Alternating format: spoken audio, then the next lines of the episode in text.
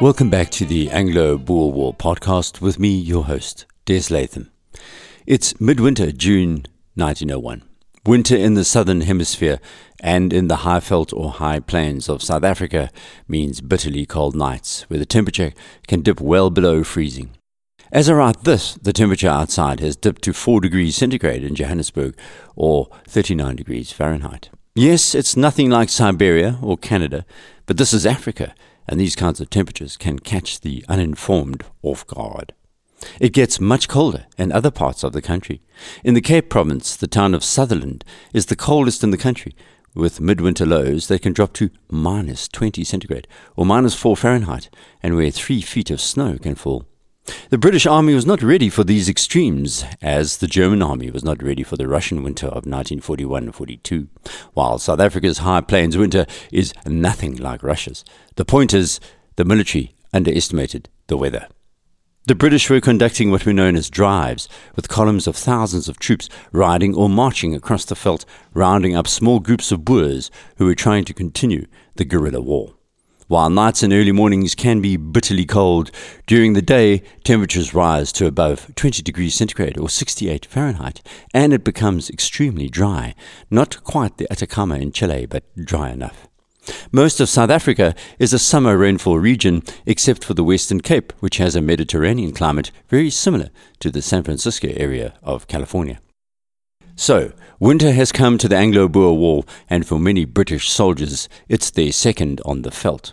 The Boers, meanwhile, have slowed their actions with the lack of water for their horses and feed that has disappeared from the veldt.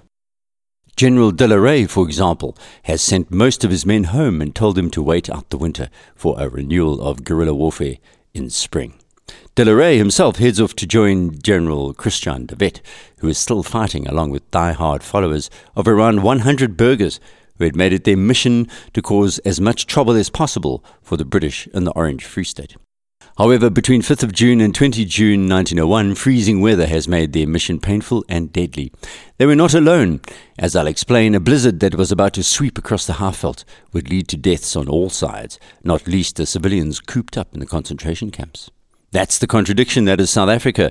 The dry winters are interspersed with icy cold fronts that are driven across the subcontinent all the way from the Antarctic, bringing frozen moisture that leaves high ground covered in snow. Things were beginning to move in British politics too, with the opposition leader Campbell Bannerman recognizing the bad propaganda about women and children dying in the camps as an opportunity for his party to seize the high ground in the ongoing debate about the Anglo Boer War. Remember how Emily Hobhouse had arrived in England in May and immediately set to work lobbying anyone who'd listen on behalf of the Boer women and children who'd been forcibly removed from their farms and incarcerated in the camps which had atrocious hygiene. Typhoid was rampant, along with dysentery and other diseases. Black workers who'd been captured with the Boers and been forced into nearby camps were dying in even larger numbers. On June 17, 1901, a motion in the British House of Commons condemning the British Army's incarceration of Boer civilians in the concentration camps in South Africa failed to pass by a margin of 154 votes to 253. The resolution had been made by MP and future Prime Minister David Lloyd George. Almost 50 of Lloyd George's fellow Labour Party members abstained from the vote. As you will hear in this podcast, as the MPs gathered, the civilian death toll accelerated. Back in the Free State, General de Wet was on the move again with a much reduced force of 70 men and with President Steyn, who he was guarding. General De had also just joined him, so this little group actually was quite a formidable unit. The commander arrived in a place called Liebenbergsvlei on the 5th of June, when they were informed that a laager of women had been captured by the British. A laager is a large group of ox wagons, usually drawn up in a circle, to enable defense, as it was in the American frontier experience. What really made De Wet viciously angry about the report was that the much hated National Scouts, led by Piet de Wet, were involved. Piet de Wet was Christian's brother, whom he'd sworn to shoot on sight after he switched allegiance to the British. The National Scouts were Boer turncoats led by de Wet, and Christian made it known that all would be executed if they were ever caught. Perhaps this violent hatred clouded de Wet's thinking, for what he did next was to commit a blunder. And Christian hardly ever made mistakes. President Steyn and his bodyguard remained behind, while General de la Rey, Commandant Davel, and General de Wet, as well as fifty men, hurried off to try and save the women. Had he thought about it, he was actually drawing the British directly to the women merely by being in the area, as 10,000 troops were looking for this tiny force of fewer than a hundred. Galloping across the veldt, they quickly located the laager of women and their English minders. They had made for a nearby hill where there was a black village of fewer than half a dozen huts. We first caught sight of the English when we were at the distance of four miles from them. They were then busy drawing up the wagons of the women in rows of ten or twelve.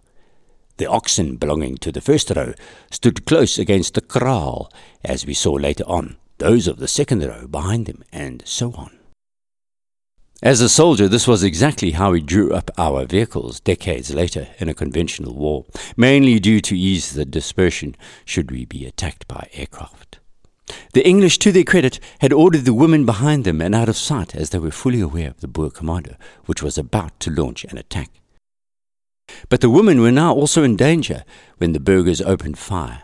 The rounds could miss the English in the wagons. They were exposed to a danger of being hit behind by us if we shot a little too high. It was, they said, the most terrible day they'd ever spent, he wrote in his book. As the galloping commando came into range, the English opened fire, but De Wet and his men were riding like the possessed and galloping over the ground that he said was as smooth as a table. But it also had no cover, so they could not halt and hide behind rocks. Between the wagons and the Boers was a small hill, and the commander sought shelter there, jumping from their horses. The Boers then began sprinting around the small hill, up the larger kopje towards the wagons, and were within forty paces of the English in the line when their foe opened fire.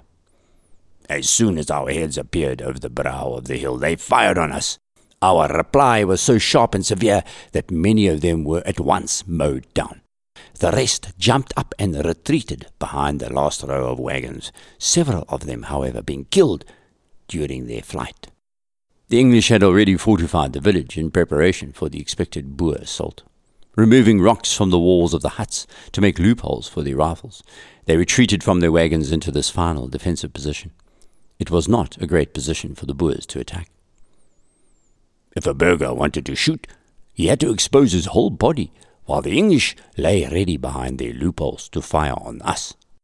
Thus, eleven men under his command were shot dead in rapid succession. Seven others lay wounded and calling out for help.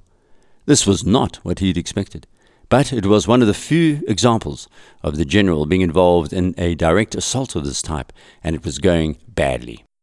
He had broken his golden rule of fighting smart, never engaging directly over open ground, always seizing the high ground before an assault, he had broken all of his rules and would now pay for the error. The Boers kept the rate of fire up. The women had moved around the British and began to move the wagons themselves. This was a moment in English military history. Women in dresses and bonnets, some carrying children, being fired on as they dragged oxen into place, whipped them into action, jolting down the slope and out of harm's way in their wagons. No sooner had the English taken refuge in the kraal then the women fled with the wagons, and it is astonishing to relate that only one little boy of thirteen was killed, and a woman and a girl slightly wounded. But it must be said that it's clear that the English were trying to avoid shooting the women. He quickly issued orders to the women to drive their wagons as far away as possible, leave in flight. In the end, this firefight left over 80 English soldiers dead or wounded and the fight lasted from 11 in the morning until 3 in the afternoon. It was at that point that a reinforcement of cavalry charged into sight, and what a sight it was! Almost a thousand men strong, it appeared on the plain, and they were also dragging artillery with them. The force De Wet had been fighting was around 200 strong, and he had to accept they must withdraw. Although he really wanted to destroy the unit that had turncoat Boers amongst them, particularly, if possible, his traitorous brother. We had to give way, he says glumly. Now he ran back to the little hill that had protected him and his men, but what he saw behind was a shock. The women had left their wagons and were now standing there instead of fleeing. They had forgotten what I told them, namely that they were to get away as quickly as possible, thunders De Wet in his memoir. He had known from the start that the British were thick on the veldt and reinforcements were on their way, and the only hope for the women to escape was to move as fast as possible in the opposite direction. By now the cavalry had arrived at the village, and in fury the English uncoupled their artillery pieces and turned these on the women. He screamed at them to leave, but it was too late. The general had to make a choice stand and fight, or run. He decided on the latter. After all, he thought, President Steyn's life depended on his commando's protection. The English now directed their fire upon the women's laager to compel it to come to a standstill. Whether any of the women or children were killed or wounded, I was unable to ascertain, but it was horrible to see the bombs bursting over their heads. Thus, the women fell into the hands of the enemy.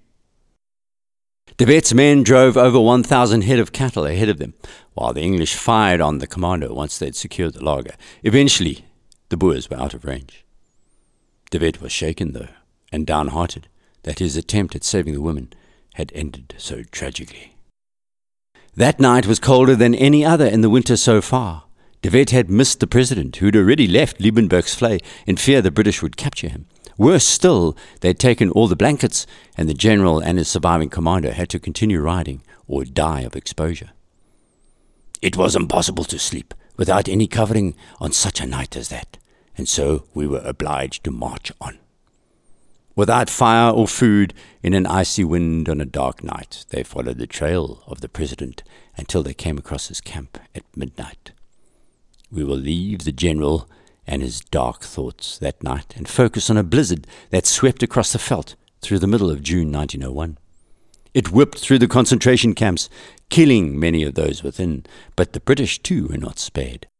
In the Balmoral district of the Transvaal, this blizzard overtook a young Lieutenant W. St. Clair McLaren of the 1st Argyll and the Sutherland Highlanders, along with his men. They, like De Wet, were without shelter, the commissariat wagons being some way ahead, and they crept under a tarpaulin for protection from the fierce and bitterly cold blast. During that awful night, McLaren took off his overcoat to cover up the body of his major who was dying of exposure. When the morning came, McLaren too was found dead, with five of his men, while around them, stiffly frozen, lay the bodies of six hundred mules. Don't you find the story particularly sad? McLaren leaves the highlands of Scotland to travel to Africa, only to freeze to death in a blizzard on the high plains of South Africa, right at the point at which the highlands actually drop away to the balmy lowlands, where temperatures never drop to zero. Balmoral was also an important point on the Pretoria to Delagoa Bay railway line in Portuguese East Africa, with its tropical seas merely a day's journey away. Yet Balmoral also hosts one of South Africa's worst concentration camps, where a museum is being built today, where women and children that same night were freezing too. Balmoral may be the Queen of England's royal estate in Aberdeenshire in Scotland, but here in South Africa it's a tiny hamlet with terrible memories. A few hundred kilometres due west of Balmoral in the Transvaal lies Irene, which is outside the capital, Pretoria. Here, the cold had seeped into the concentration camp where Johanna van Warmelo was working as a nurse. So, as you know, she was keeping three diaries one about her love life, one secret diary as a Boer spy, and her open diary. It was on the night of June 16, after spending two weeks nursing sick women and children, that the first signs of mental anguish of burying the dead began to take hold. She was sitting in her tent, having tried to save a boy of three who was dying of measles and bronchitis. Danny Cameron appears to have been one of those kids who everyone knows and knows everyone. But on this night, he was breathing his last. And Johanna could not take it any longer and ran from the sight of Danny's family kneeling at his bedside, praying and weeping. Poor souls, poor souls, she writes. How they adore the little fellow with his sweet face and winsome manners, and what a little wreck he is. Johannes staggers to a nearby tent where another little girl is dying. Mrs. Wolmarans's little girl, writes the emotional nurse. It's been nearly three weeks of hell for the Wolmarans family as their five year old daughter slowly slips away, typhoid and pneumonia taking her life. The mothers of these camps are left shocked and bewildered, but still their men would fight. And stories of these camps with their agonies leave a political scar in the minds of South Africans, where still today visceral emotions well up when the descendants recall these moments. So Johanna van Warmelo sat in her tent on June 16, 1901, writing her diary feverishly, as if her very actions would somehow cleanse her mind of her own memories. She was only 25. I heard the sounds of many footsteps passing, she writes. I went out to see what it was, and this was the sight that met my eyes. A large coffin on a bier, carried by six men, another large coffin with the tiniest one I've ever seen beside it, a mother and child, another middle sized one, and lastly, a child's coffin, five in all, and then came a crowd of people, some carrying spades. The procession slowly made its way in silence past her tent. They were happening daily, bludgeoning the small medical teams and the priests with their consistency. A chaplain of the Bethuli concentration camp also kept a diary, parts of which are published in Emanoel Lee's book called To the Bitter End.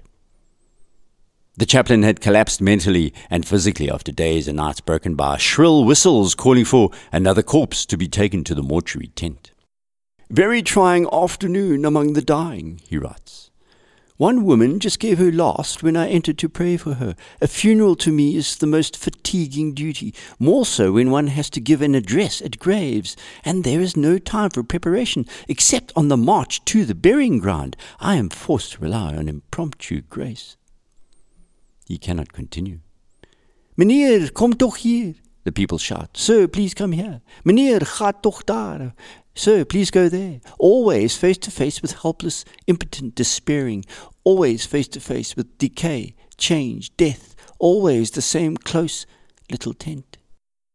It's also important historically, as the reality of what was happening, which had been censored by the British government, was being revealed in a series of increasingly hostile reports by English journalists about what was going on in these camps.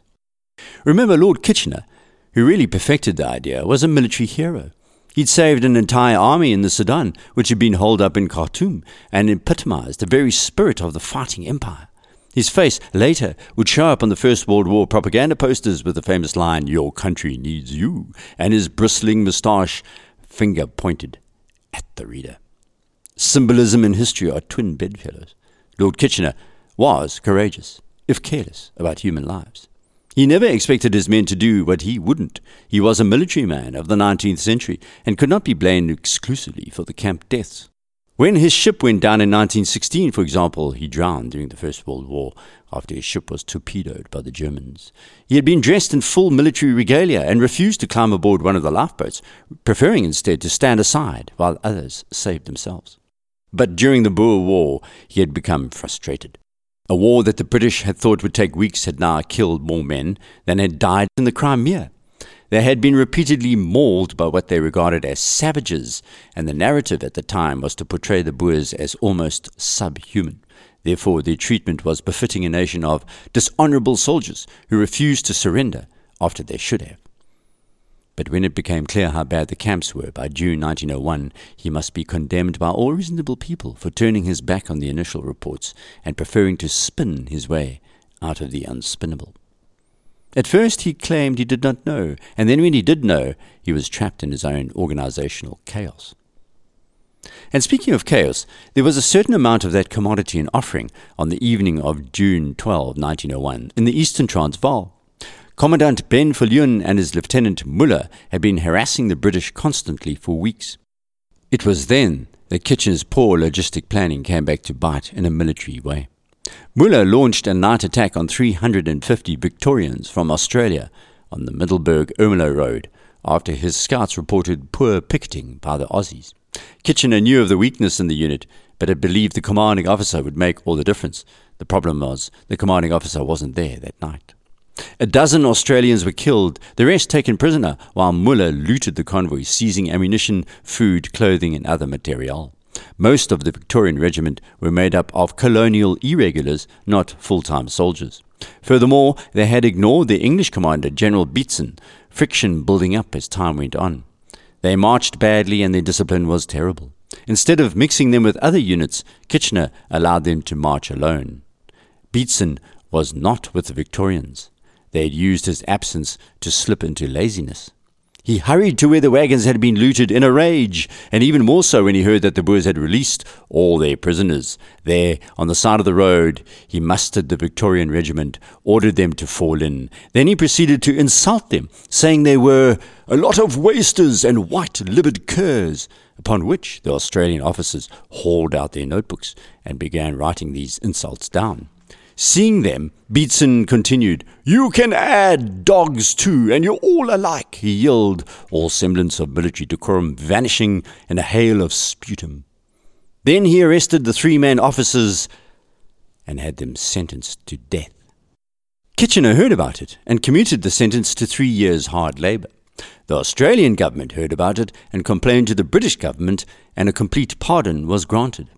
Of course, word of Muller's success reached De la Rey and De Wet, convincing them that the British were still weak enough to beat. But on the other side of the world, in London, Emily Hobhouse's report into the concentration camps would land on the desks of editors on the 18th of June 1901, and some would change their minds about how righteous the war had been against the Boers. We'll cover the political fallout in the next podcast. So please remember to rate the podcast on iTunes and send me an email through the website abwarpodcast.com if you can. And also you can direct message me on Twitter at Des Latham. Until next week, goodbye.